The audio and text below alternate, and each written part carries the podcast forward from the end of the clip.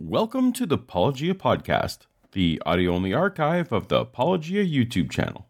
Note that some content was designed to go with visuals, but the imagination can be a powerful thing.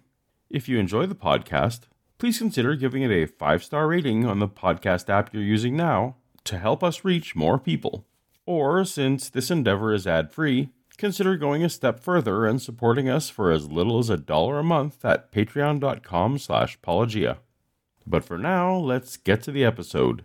Part of the Apologetic series, posted August 24, 2022, titled Archaeological Finds for the Old Testament, featuring Josh Bowen.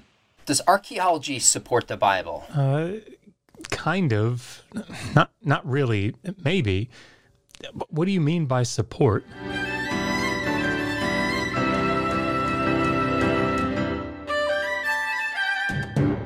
Welcome to Paulogia, where a former Christian, Former Christians.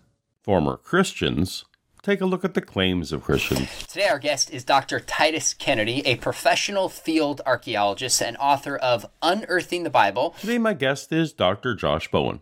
He has a PhD in Assyriology with a minor in Hebrew Bible from Johns Hopkins University, with a master's degree in both Old Testament and Near Eastern Studies. He's the author of a number of books, including Did the Old Testament Endorse Slavery?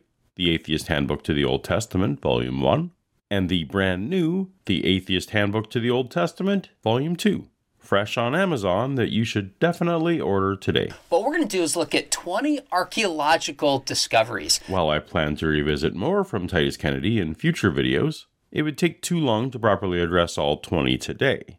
So we'll look at a few with Dr. Josh, and we'll give you some general tools to think about any such claim for yourself. that offer insight into ancient biblical culture, and each in different ways, which should provide support for the reliability of the scriptures. So, in 2017, William Dever published a monumental volume on the archaeology of the Bible.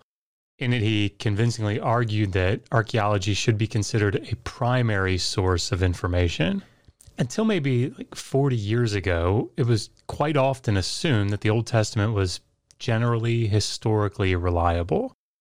But as excavations have continued and archaeological methods have become more sophisticated, this is just no longer the case, particularly for the earlier periods reported in the Hebrew Bible. Now, with all that being said, archaeology is absolutely able to lend great insight into ancient cultural practices, many of which are found in the biblical texts.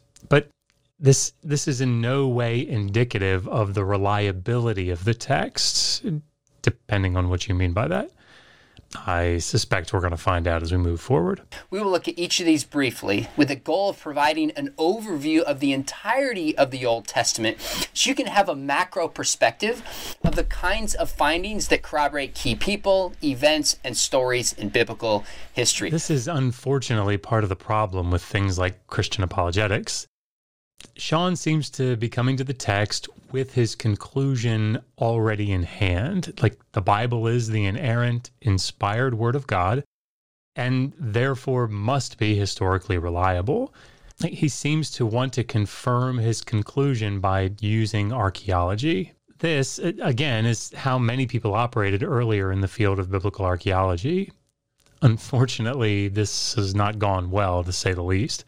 In the Atheist Handbook to the Old Testament series, my goal is essentially to go where the data lead us. We are in no way beginning with our conclusion. Rather, I'm I'm citing and synthesizing the consensus positions of scholars in the relevant fields in, in order to give the reader the reputable information they need to understand what the experts think about these topics based on the evidence. Let's start with number one, Atrahasis. What is that find? Atrahasis is an ancient story, an, an epic or a myth, it might be called, from Mesopotamia. And in particular, this was recorded on clay tablets. Now, the Atrahasis story mostly contains a flood story with a little bit of a creation time prelude. But fairly recently, the oldest tablet of Atrahasis was rediscovered, so to speak, uh, by the British Museum. It was brought in by a private collection. And when the curator was reading it, he noticed some lines from it that had not appeared on some of the other Atrahasis tablets. And in particular, there was one talking about bringing the animals onto the boat two by two. And so he saw the immense importance of this, and he asked the owner if he could hold on to the tablet and translate it. So he went through, he made the translation of this new tablet and found out it was actually from about 1900 BC. It was older than all the other Atrahasis tablets. And it was also the closest of any of the other flood stories to the Noah account in Genesis.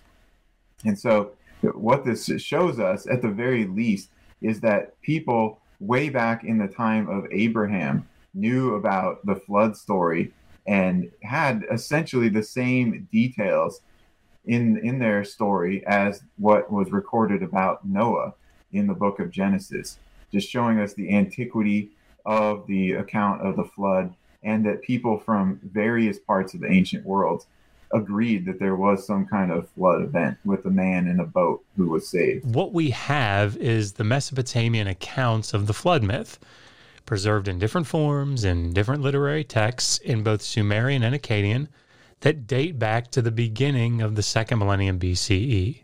Now, there is intertextuality, which is just a fancy word for how two texts interact with or influence each other. Between stories like Atrahasis and the Epic of Gilgamesh, Tablet 11, and this flood story was used by the later writers of Genesis 6 through 9. So, for example, we see in Genesis 6:14 Make yourself an ark of gopher wood, make the ark into compartments, and cover it inside and out with pitch. Now, the Hebrew word for pitch that appears in this verse is highly suggestive of dependence of the biblical flood story on the Mesopotamian accounts. This word appears only here in Genesis 6:14. It shows up nowhere else in the Bible. Conversely, its Akkadian cognate, kupru, is very common and shows up in a wide variety of contexts, including, as you might guess, the flood stories in both Atrahasis and the Epic of Gilgamesh. So, in, in other words, in both Atrahasis and the Epic of Gilgamesh, in the sections describing the building of the ark, this very common word, kupru for pitch or bitumen, is used to describe how the ark is supposed to be sealed.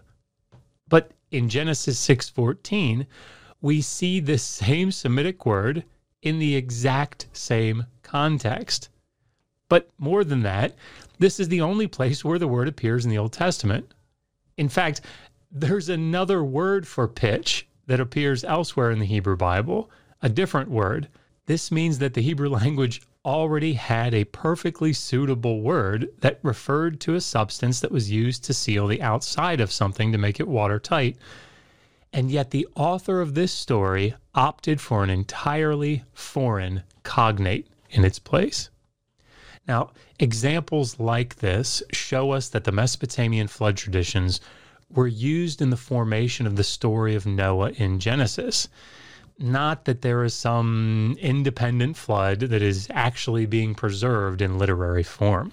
The writings of Moses and Genesis are very, very criticized, especially the patriarchal period, as being uh, a late, late invention and really anachronistic, not based on historical reality. But this is something that tells us, at the very least, people knew about this flood story, this one man who built a boat and was saved from it it wasn't just a, a creation or even a copy of the Israelites from much later. Why should we prefer a literary dependence conclusion over the notion of independent recordings of an actual event? Well, there are any number of reasons, but outside of the example from the flood story that I just said, there are two that stand out and are pretty easy to explain. The first is the supposed timing of the flood, according to the Bible and the other is the evidence that we have for literary dependence.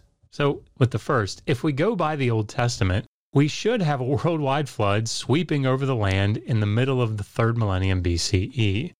Well, we know an awful lot about that time, and there is uninterrupted culture during that period. we also have absolutely no hint that a massive flood swept over from the written documents, which is fairly extensive from this period.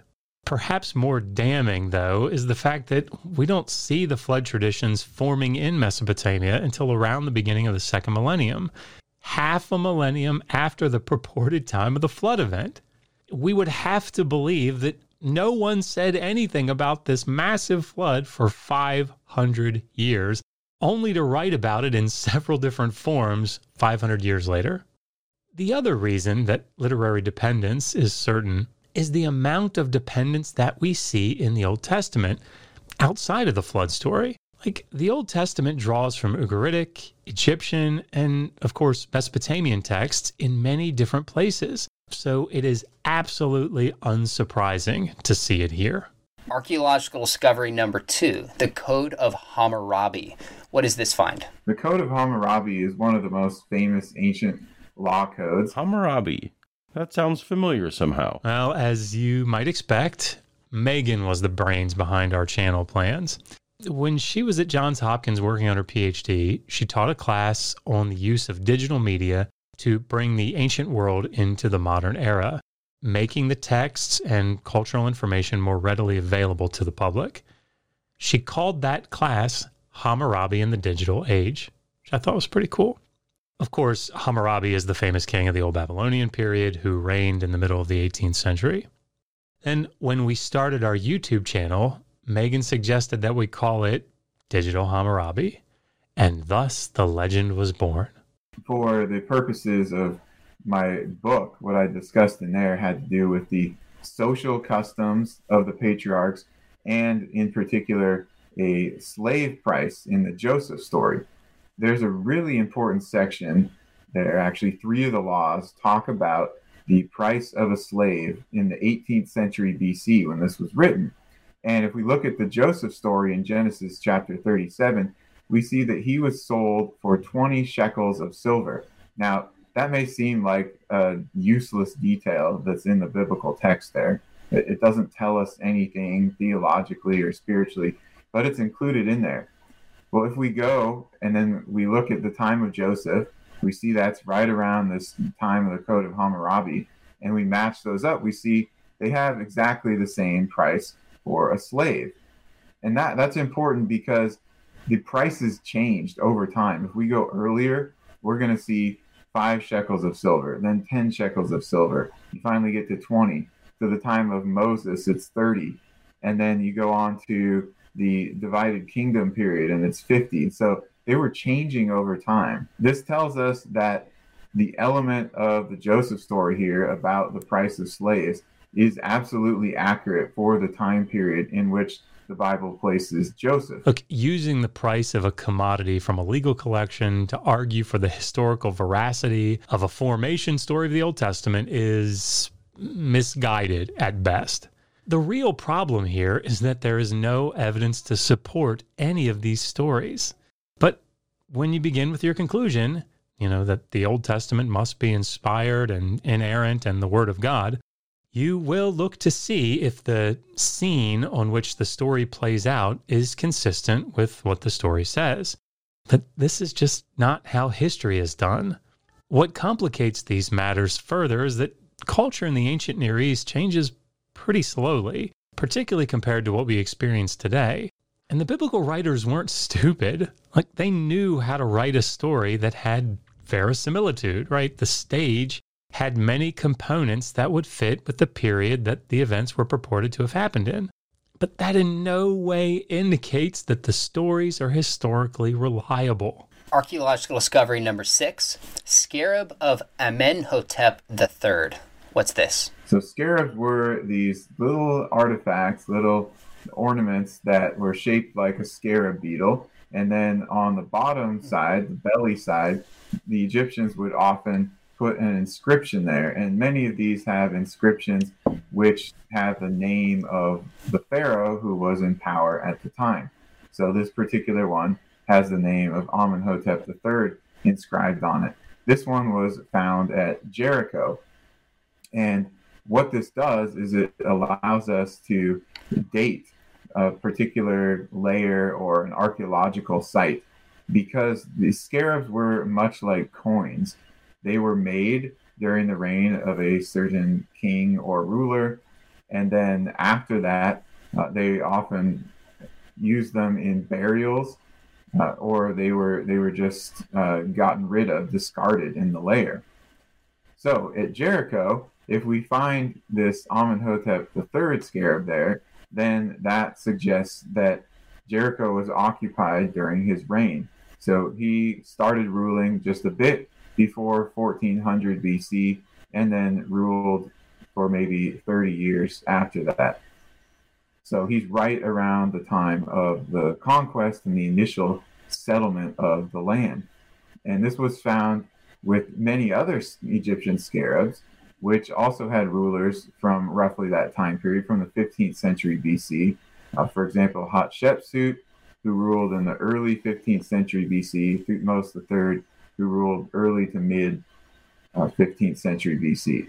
So it tells us people were living in Jericho during the time of Moses and Joshua, and then then it stops indicating that the city was abandoned or destroyed. The scarabs from Jericho can really only tell us the earliest and associated archaeological context can be dated, not the latest. Like if you find a jacket with a coin dated 2009 in the pocket, that means the jacket can't have been lost before 2009, but it could have been lost any year after that. Look, scarabs can certainly be used for dating, and it is absolutely not my field of expertise. But scholars will tell you that you have to use them with great caution.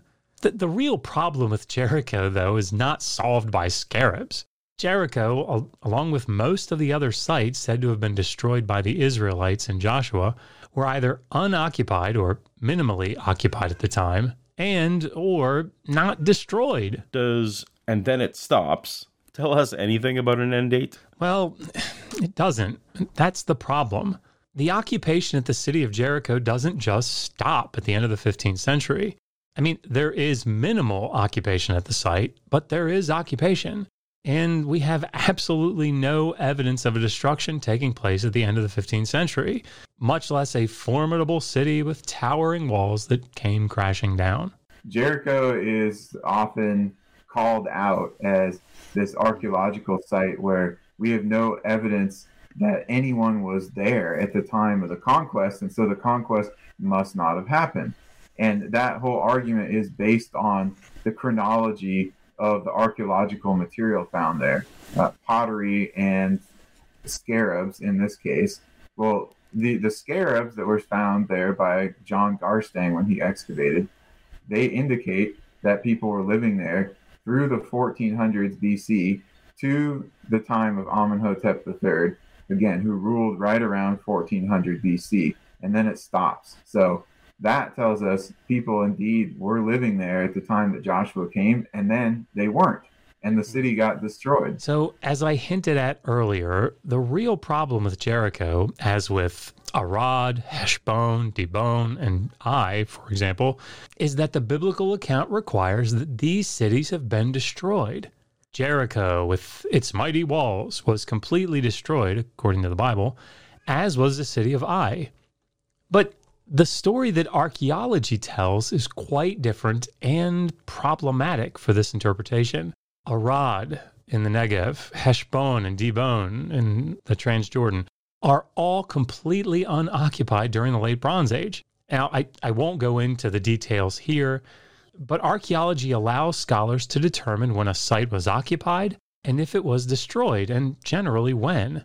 They do this by digging down into the site and analyzing the stratigraphy, or the occupation layers that formed on the site over the centuries, along with the material culture that is found in each layer. Now, I go into some detail about how archaeology is done in Volume 1 of the Atheist Handbook to the Old Testament, and I discuss exactly how we know all of this about sites like Jericho and Ai in Volume 2. But the short answer is there would have been no city for the Israelites to destroy. Similarly, the massive fortifications of the third and early second millennia were no more during the late Bronze Age, and only a small village size occupation existed on the Tell. As with Arad, Heshbon, and Dibon, Ai was also unoccupied during the Late Bronze Age and had been abandoned for nearly a thousand years. The archaeological record just does not comport with the biblical narrative. It's really important for this video that we give people a sense of the scope, kind of 30,000 foot view of archaeological discoveries supporting the flood, the Exodus, uh, the conquest, the existence of David, Isaiah, on to supporting Daniel and Nehemiah. So, the first half of each Atheist Handbook to the Old Testament volume uh, gives the reader background information including telling the story of the Old Testament, uh, explaining what the history of the ancient Near East was, and how archaeology is done, both in theory and in practice. The second half of each volume focuses in on specific hot button issues that atheists and skeptics will often debate online or at the Thanksgiving dinner table. In volume two, for example, we discuss the archaeology of the conquest under Joshua, the historical reliability of the Exodus story, uh, divine commands of violence and genocide, sex crimes in the Old Testament, and even did the Old Testament plagiarize? My goal was to combine general background information and specific, more detailed analyses on specific topics. I think this lets the reader come away very well informed and even armed to have meaningful conversations. I'm curious, given that you've studied so many different archaeological finds, are there any areas where you look and you're like, wow, the archaeological record at this point seems to contradict the biblical account? And if so, what are they and how do you make sense of them? I can't say any archaeological discoveries clearly contradict the biblical record. In many cases, archaeological discoveries do clearly contradict the biblical record. Like, as a general rule of thumb, the earlier you go back in time, as reported by the Old Testament, the less historically reliable the text becomes.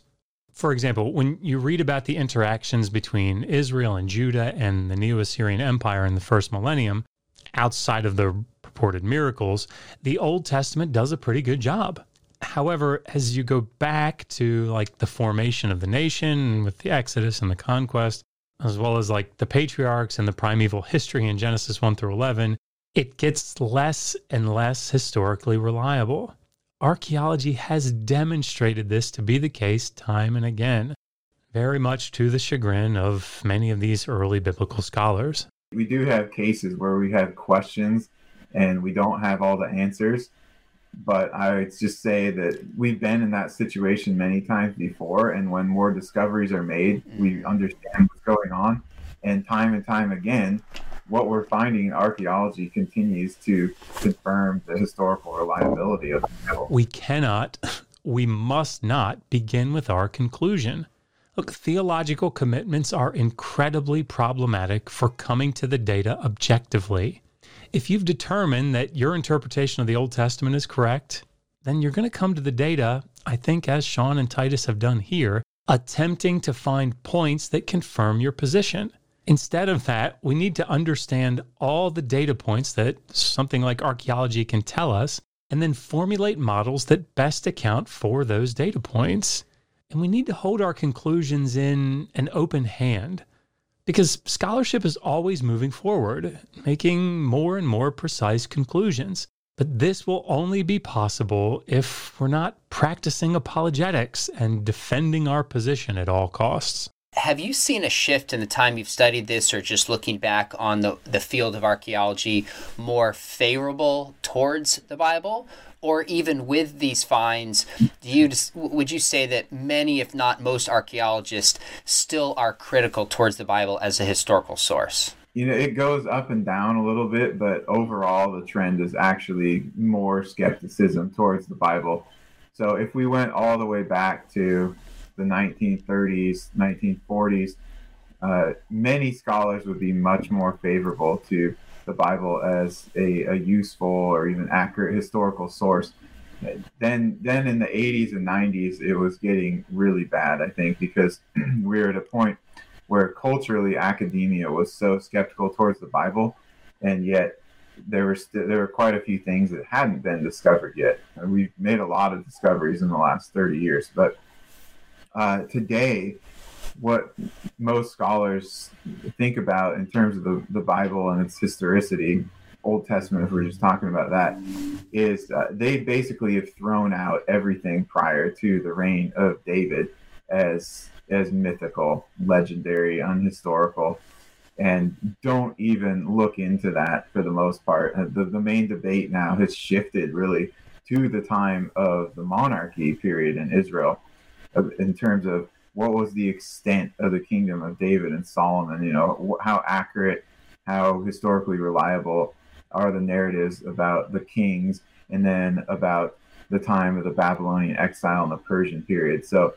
they've basically written off the Exodus and the conquest and the patriarchs as just that. That's not historical. We have no archaeology that that connects or demonstrates that. Is this an accurate portrayal of the state of scholarship? It absolutely is.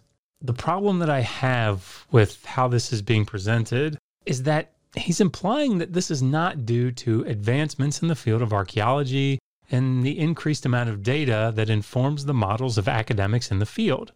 Instead, he seems to be intimating that some underlying skepticism keeps them from seeing the truth.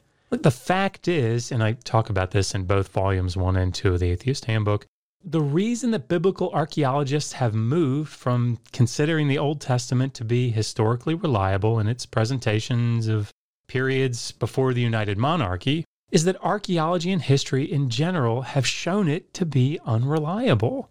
In fact, as I show in the book, many of these archaeologists were not only Christians, but they were excavating sites in Palestine specifically to find support for the assumed to be accurate claims of the Bible. When the evidence showed the opposite to be the case, it led the field to seek other models to explain the data points. In other words, it's not some anti God or anti Bible or anti supernatural bias that is driving this change. It's Dr. Kennedy. Thanks so much for great answers. Hey, I appreciate you having me on the show, Sean. You bet. Dr. Josh, thanks so much for great answers. Hey, I appreciate you having me on the show, Paul. You bet. And if you don't already have your copies of Volume 1 and now Volume 2 of the Atheist Handbook to the Old Testament, check out the links in the description below and get your copies today. Tap on the playlist on screen now for more Paulogia collaborations with Dr. Josh, and I'll see you over there. Later.